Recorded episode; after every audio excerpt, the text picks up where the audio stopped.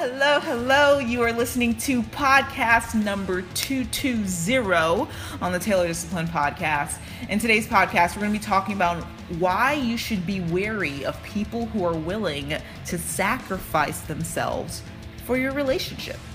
But before we get into that, my name is Lex Ray Taylor. You're listening to the Taylor Discipline Podcast. Here we talk all things resilience. We're all about setting you up with the mindset and behaviors necessary to attack your goals and sustain the results. So if that sounds interesting to you, definitely stick around. So what do I mean? Someone who's willing to sacrifice themselves for their for your relationship, doesn't that sound uh, very selfless and uh, and um, and altruistic? No, See, that's the easy thing on the surface. It's easy to look at that and, and see appreciation and feel sympathy for these types of people. And to a certain extent, I, I do. I could empathize with where they are. But what I have observed, and now this is coming from my own experience, if you experience differently, kudos to you. Um, I'd be interested in hearing. Please email me, Alexa at I choose selfdiscipline.com. All right. What I've observed is that they these people tend to be an unstable or very leechy, for lack of a better word, type character.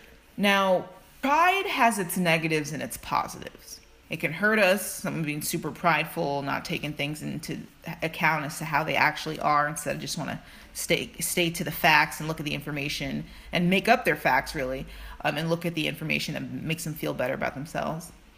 But at the same time, pride helps us to take care of our health and our appearance so we can attract a mate or a job and, and contribute to the world. We want to be known, that sort of thing.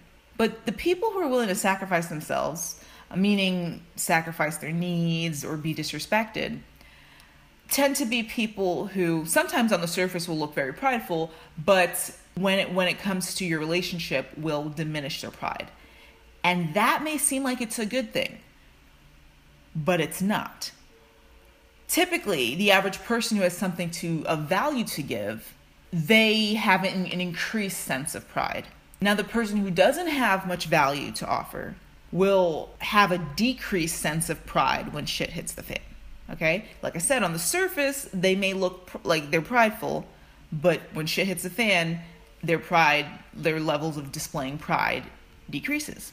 Now, I've had multiple relationships like this, and there's three in particular um, that I have had where someone's just overly willing to sacrifice themselves for you. And in those situations, every single one of them has turned out to be toxic. So you so you might be wondering, okay, well, should you just go after someone who's like super prideful and maybe hard to get? And I don't mean it like that. I don't even have the specific words for you to describe as to who you should go after. But that is better. Someone who's kind of hard to get and comes off that way and displays that is better than the person who's who's who's the martyr, right? And I've seen that, like I said, in multiple relationships I've had in the past. Now, why would someone do that? Why would they sacrifice themselves and be disrespected or, or dismiss their own needs for sake of the relationship. Multiple reasons, but one of those reasons is it disarms you. And by disarming you, they stay safe within the relationship. Remember how I said that leech type energy? They want to disarm you. So they quickly surrender and then they can stay safe in that relationship. It's important to not encourage this behavior because too many of us do. We encourage people to to you know in disagreements or whatever to uh, submit. That's not a good behavior to cultivate. And just like the old saying goes, you teach people how to treat you. If you keep responding when they disarm and start maybe um, degrading themselves or or uh, uh, basically showing retreat, they will use that as a tactic and a strategy.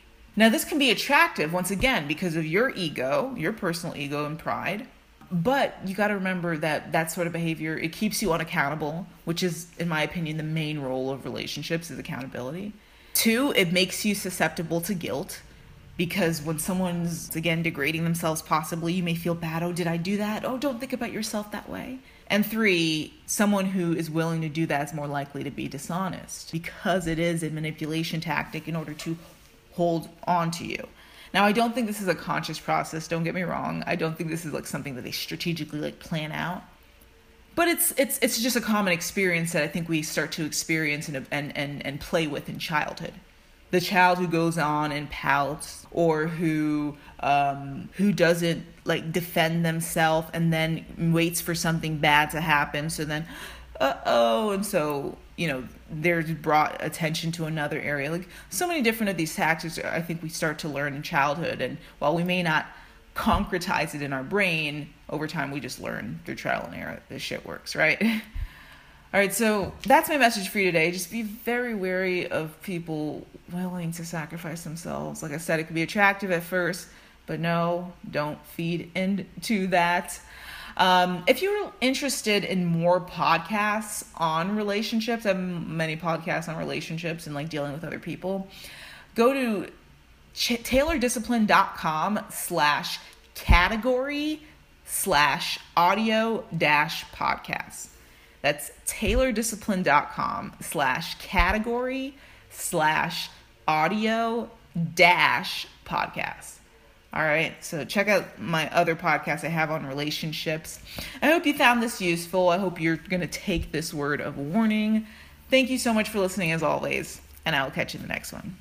Hey there, if you liked today's podcast, don't forget there is plenty more where that came from. So definitely go ahead and subscribe to the newsletter either to the right or all the way down below. Just enter your name and your email, and you're set to go. All right. Have a great day, and I look forward to joining you on your journey. Thank you.